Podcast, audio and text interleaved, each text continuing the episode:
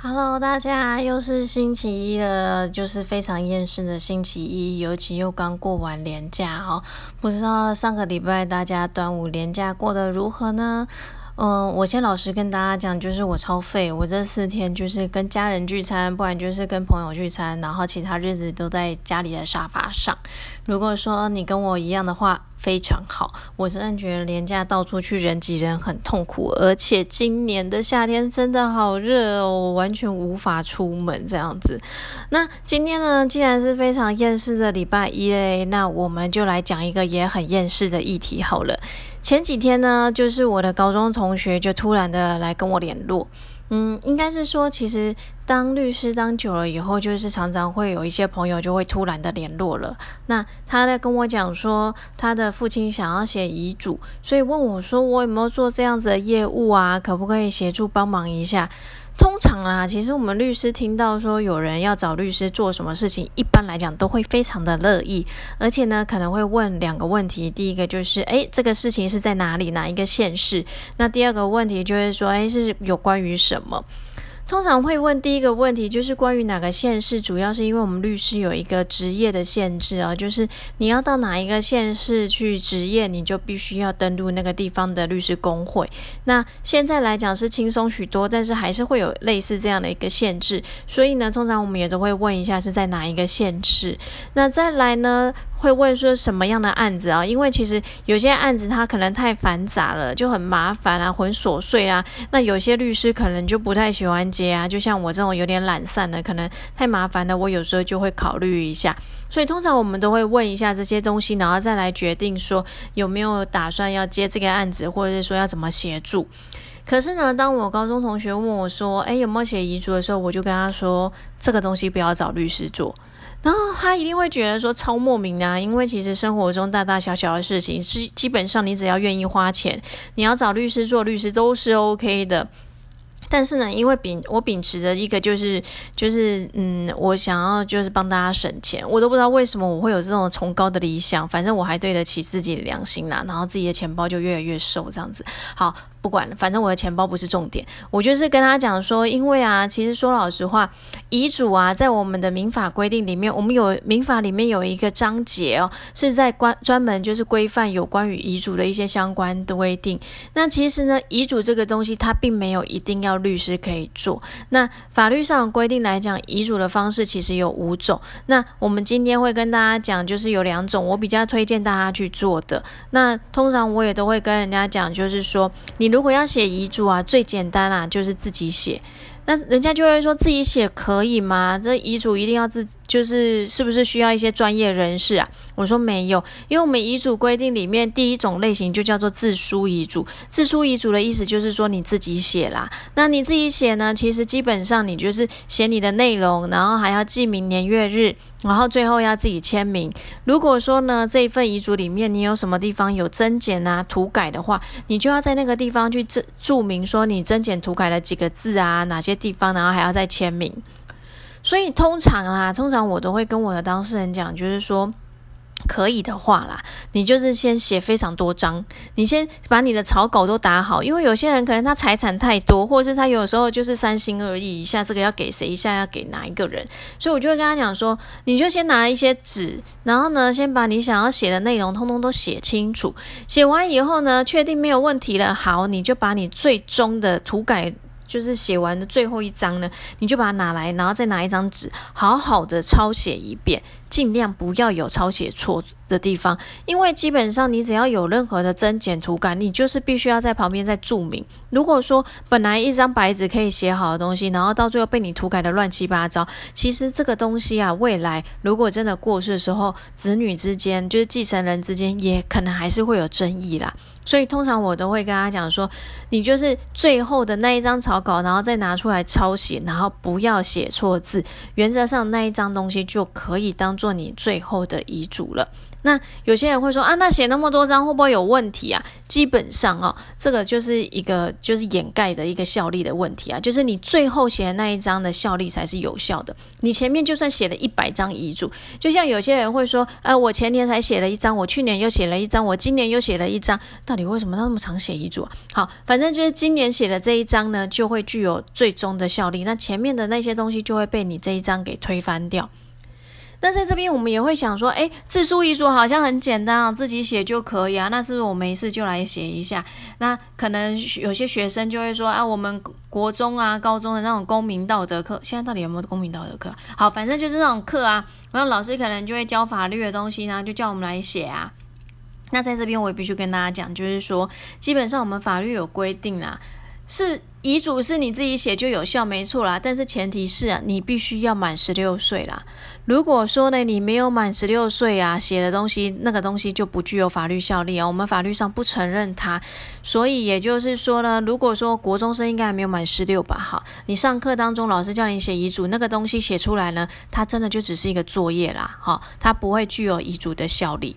那通常我会跟当事人讲说，自书遗嘱是最简单、最容易的，因为呢，他也不用花任何钱，你只要自己在家写就可以了。原则上，你只要符合法律上的要件，就我刚刚讲的，你只要记明年月日，自己签名。那如果有增修图改，你要在那个地方另外注记，还有签名，这样它就是一个合法的遗嘱了。啊，可是有些人就会说，我自己写的遗嘱，我我我不放心啊，我我我我想要找律师啊，我想要找谁啊来帮我写？简单来说，就是我想要把责任推给别啊，不，就是想要请别人帮我来写啦，哈。那所以才会找律师啊，啊，律师也会比较懂啊，这种他们就会有一些就是他们想要找律师花钱的理由啦。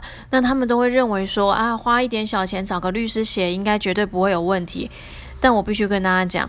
你找律师写，这绝对不是花一点小钱就可以解决的事情。因为呢，通常我们律师在做遗嘱的案件来讲，收费可能就是两种方式啦。第一种就是就是开一个定价给你。那这种价钱通常也不会太低啦。另外一种呢，就是以小时计算，以小时计算呢，其其实也不会太低，因为呢，很多当事人说啊，一小时计算一个小时几千块，哦，那我可以接受啊。好，来到现场呢，从开会那一刻就开始计算是你的时间了。那可能他这个时候还在讨论说啊，我这个土地要给谁，我这个房子要给谁，然后可能旁边的人又出了意见，两个人又吵起来了。Anyway，反正你们在那边吵越久，律师越开心。Mm-hmm. 因为我刚刚说啦，我们是计小时的，而且从你进来开会那一刻，我们就开始计算。所以你在我们办公室拖越久，我可以收的钱越多。而且说老实话，每一个律师收费的标准没有一定，所以呢，通常呢找律师来写遗嘱的时候呢，那个费用都会非常的惊人。好，所以这个时候呢，我就会跟当事人建议是说，如果你今天是希望别人帮你负责啊，不，别人帮你写这个东西的话呢，那我会建议你，你可以到公证遗嘱。那边就是写公证遗嘱，去公证人那边写。那我最近几年才发现，很多人不知道公证人这个东西，嗯，这个身份。好，公证人他也是经过国家考试取得执照的，所以他也不是随便乱七八糟的一个人啦。哈，那有些当事人就会问我说：“啊，公证人去哪里找？”公证人其实你家附近说不定都有，只是你都没有留意啊。有时候走路的时候，不要只看着手机啊，抬头看一下，你会发现有什么什么民间公证人之类的，那个就是公证人。如果说你家附近真的只有田没有公证人的话，那这个时候你也可以到法院，法院也会有公证人。那公证人呢？基本上他们做任何的案件，他们都会有一个法院就是核定的一个收费标准表啦。所以基本上他们是有一个收费标准表的，所以他们不可以乱收费。那原则上遗嘱案件来讲，它会关系到就是你遗嘱里面提到的财产有哪些，那他会用那个来计算价值来收费。所以基本上，你去找公证人说你要做公证遗嘱的时候，其实你大概也可以知道，你可能在做这个公证遗嘱的时候，你要花费多少钱了。那相较于律师来讲，律师的收费就是每一个律师收费不同啊，所以没有一个一定的标准。那有些人会问我说，那公证遗嘱，公证人做的跟律师做的一样吗？当然不一样啊，因为属于遗嘱的仪式就不同嘛。那公证人做的叫做公证遗嘱，那主要就是你要在公证人面前自己讲出你的遗嘱的一些内容，然后呢，由公证人来帮你写，帮你呃讲解这个内容，对不对？你说 OK 以后呢，记明年月日，这个时候呢，那你就要签名，而且当天现场其实还会有两位见证人，那也是这个见证人也要签名哦。那通常来讲，其实公证人在做公证遗嘱的时候呢，大部分了，大部分他们都会有录音录影啦。那之后公证人他们做的业务，其实他们也都会呈报给法院。那公证人他这边也会留一份公证遗嘱的底，所以原则上这个东西未来是比较不会有问题的啦。但是我也必须跟大家讲，就是说，据我所认识的一些公证人来讲啦，他们都有跟我说，目前来讲，其实蛮多公证人不喜欢做公证遗嘱这件事情哦，因为公证遗嘱这件事情，基本上你做了花费的时间不少，收了钱也没有比较多，而且如果真的会为了遗产这些事情闹上法院啊。就算做了公证遗嘱，未来也还是可能会闹上法院。那这个时候，公证人还要花时间，然后去那个就是法院去开庭。其实对他们来讲，就是 CP 值非常的低，所以有些公证人其实不喜欢公证遗嘱的。那我自己认识的公证人来讲是还好啦，所以有些人来找我的时候，我都会直接介绍给我配合的公证人。那有些人就会说，那到底要律师干嘛？要律师干嘛？律师呢？其实你如果要找律师来讲的话，律师这边原则上他可以先帮你做一个财产规划哦，就先了解一下你目前的财产状况是什么样子。那以及呢，就是之后如果说呃真的过世的时候，可能会是怎么样分配，那也会给你一些法律上的建议啊。那有些人会说，那所以到底是要找律师来找动公证人？其实会跟大家讲，财产规划的部分，你可以。可以找律师来协助你，那也可以请律师看有没有配合合作的公证人。如果有的话，律师这边也可以做一个初步的底稿，帮你给公证人。那到时候呢，其实不论在做公证遗嘱，你在口述的时候，或是公证人在做内容的记录的时候，也会相对的比较快速。那在这边要提醒大家，就是说，刚刚有提到自书遗嘱，就是你自己写嘛。那因为我们的民法其实也非常久没有修正了啦，原则上啊，原则上也还是要你自己写啦，哈。因为法条规定没有修正之前，它就是要自己写的意思啊。所以目前来讲，自书遗嘱也还是自己写。那公证遗嘱来讲呢，基本上啦，因为它上面在法条内容上面没有讲到说是要自书，它只有讲说是由公证人笔记啦。其实呢，目前来讲。呃，原则上公证人也都还是会自己写啦，所以我们刚刚有提到，就是说律师会先帮你底打一个草稿，让公证人大概知道你目前财产状况以及你打算的规划。那你自己也可以在现场也是用念这个草稿的方式来告诉公证人说你的遗嘱打算怎么写。其实对大家来讲都会比较省时又省力啦。那除了这些以外呢，其实我们遗嘱的方式还有所谓的密封遗嘱、代笔遗嘱、口授遗嘱啊，就是有其他的方式。但是不管怎么样。哦，基本上都是要这个立遗嘱的人他自己讲出来哦，也就是他必须要念出来。我之前有朋友就跟我说，他奶奶年纪大了，想要做遗嘱，然后问我说我可不可以？我当然可以啊，但是我问了以后发现有一个问题，他奶奶中风了。他奶奶中风，虽然意识清醒，但是他没有办法自己说。他没有办法自己说的情况下，要立遗嘱就会有问题哦，因为这些遗嘱原则上都还是要你自己说出来啦。所以呢。我会跟当事人介绍，就是说，基本上，如果你们家本身有一点财产的话，其实哈，因为最近几年大家能够接受遗嘱了啦，比较多的人能接受，所以其实，在生前呢，精神状况良好啊，还没有中风失智之前，其实就可以来考虑一下要怎么安排啦。那。如果可以的话，就是先写遗嘱，我觉得这是可以比较避免未来的纷争。但是就像我刚刚讲的，其实呢，呃，会闹上法院就还是会闹上法院啊。只是我们原则上，有些人他看到遗嘱，他是会尊重这个遗嘱的意志的啦，所以就比较不会有纷争。但是也不敢保证说。遗嘱他立了，未来就不会有诉讼。那还有一个地方要提醒大家，就是因为我们民法到现在还没有修正呢，原则上还没有修正之前呢，你遗嘱呢的写法虽然你可以随便你写，但是会有一个问题，就是像有些人来问我说啊，我儿子都不照顾我，我想要以后的财产只留给我女儿，不要给我儿子，可以吗？不好意思，在民法还没有修正之前，还有一个东西叫做特留份哦，那个东西就是法律保障最低可以拿到的一个继承。的财产，所以你遗嘱如果里面写说我财产只要给女儿，我不要给儿子的话，这会有抵触到特留份哦。所以这个时候呢。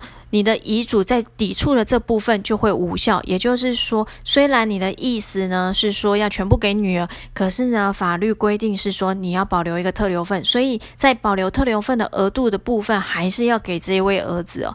那上次呢，有一个当事人问我这个东西，我跟他讲完以后，他就非常的气噗噗，然后对我非常的就是不满了。其实我觉得你对我不满没有用啊，因为这是法律的规定啊，法律只要还没有修正的一天，它就是这个样子啊，所以也就会跟大家讲。刚刚我们有提到找律师可以干嘛？可以先来预做一个财产的规划啊，是不是可以在生前就先把这些财产做一些规划，让如果真的过世的时候呢，你不想要给这个财产的人呢，或许他就可以真的拿的比较少，或甚至是没有啊。这也就是律师他可能在生前你要做遗嘱规划这些东西的时候，他可以帮你做的哦。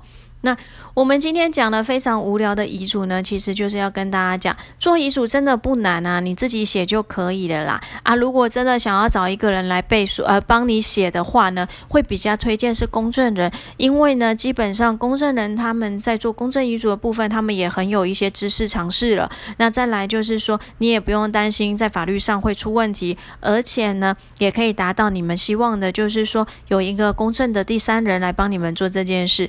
那基本上其实你要找律师，律师都还是会写的啦。只是就像我刚刚讲的，律师收费可能会稍微偏贵一点点。所以基本上我自己来讲，我都还是会希望说，大家可以自己写，或者是找公证人来做这个遗嘱啦。好啦，今天礼拜一非常的厌世，那跟大家又讲了一个很厌世的议题。希望呢大家嗯可以有精神还体力再继续努力的撑过接下来的五天。那我们礼拜三再见喽，就是这样子啦，拜拜。